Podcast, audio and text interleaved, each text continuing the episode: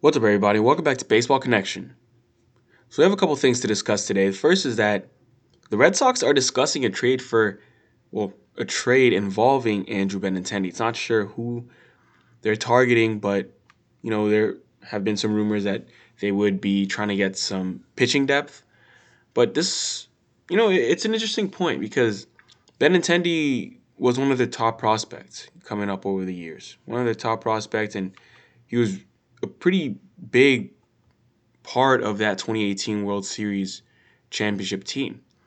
I mean, actually, yeah, he was the number one overall prospect in baseball as recently as 2017. And um, you know, a lot of people thought he had the chance to be a perennial All Star, competing for batting titles, and people thought he was a once in a decade hitter. But um, the last year or so, well, well, 2020 was a bit of a lost year for him because he only played 14 games, but 2019 was a very underwhelming year for him. And the cause for concern for Boston is that Benintendi has slowed down. His foot speed has slowed down. So his sprint speed was 28.6 feet per second. That was good for 89th percentile. It slowed all the way down to 26.6 feet per second four years later. That's 43rd percentile. So he's you know, considerably below average as far as foot speed now. And that takes away from a lot of the value that he had as a prospect because, you know, you saw him as, you know, this, you know, electric outfielder and someone who could steal bases and, you know, be, you know, yeah, be a force on the base paths.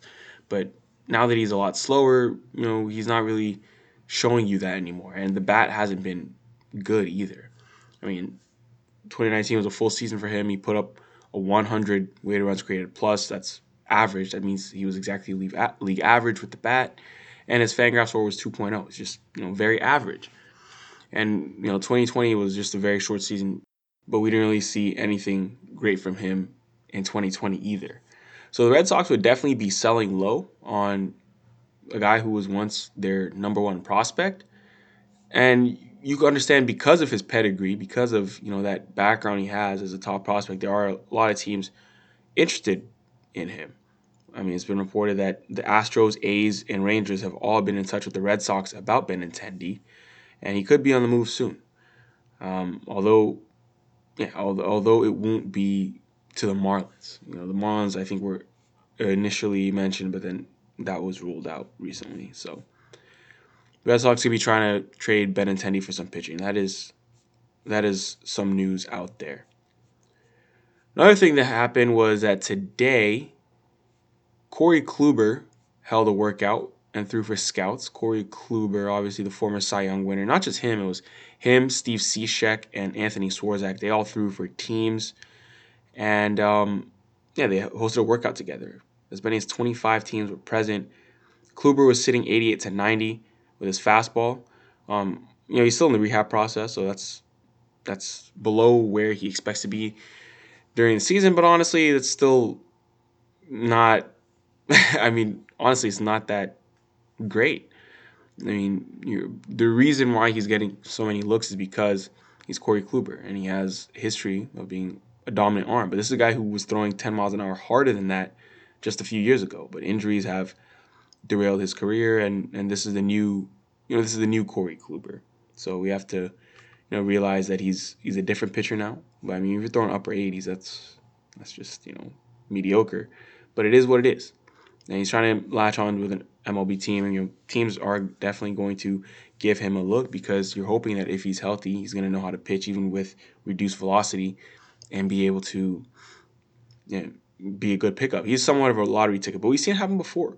We've seen it happen before. We've seen it in many, many times, many cases where you know you have someone who was forgotten because of an injury, and then they come back and they're still good. Or you know, guys get older and reinvent themselves.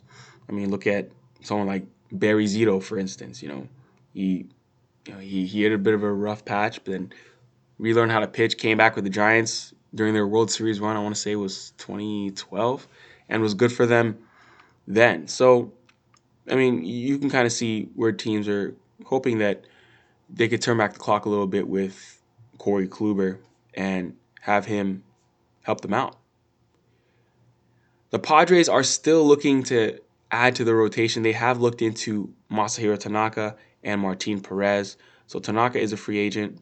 And we have mentioned the Padres and Tanaka. They've been somewhat linked in rumors for a few weeks now, but you know that is still the case. And um, Martin Perez, lefty, he's also on the Padres' radar. So, yeah, I mean, the Padres have been wheeling and dealing all winter, so don't be surprised if they make another move here. I mean, the Padres GM actually did meet with Fernando Tatis Jr. last week. Although there were many rumors about an offer um, for an extension on the table, no offer has been made yet. Although it was rumored that the extension is somewhere around 11 years, $320 million. I mean, if that really happened, that would make Tatis, I mean, that would make his extension the sixth richest contract in baseball history. Um, that would be even greater than the free agent contract Manny Machado signed. And this is something he'd be getting as a 22 year old who's only played, what, two seasons in the big leagues? Mean, he just turned 22 uh, less than two weeks ago. He's played two years in the big leagues. Actually, not even. He hasn't even played 162 games. He's played 143 games in the big leagues, and um, yeah, he's a, he's he's facing this kind of money. That's how talented Fernando Tatis is. Um, you just hope he can stay healthy. That's just what you hope for. But yeah, so just a few little small small uh, points for me to make today, uh, tidbits to point out. But that's gonna do it. If you enjoyed this, please share it with someone who'd be interested, and we'll see you next time on Baseball Connection.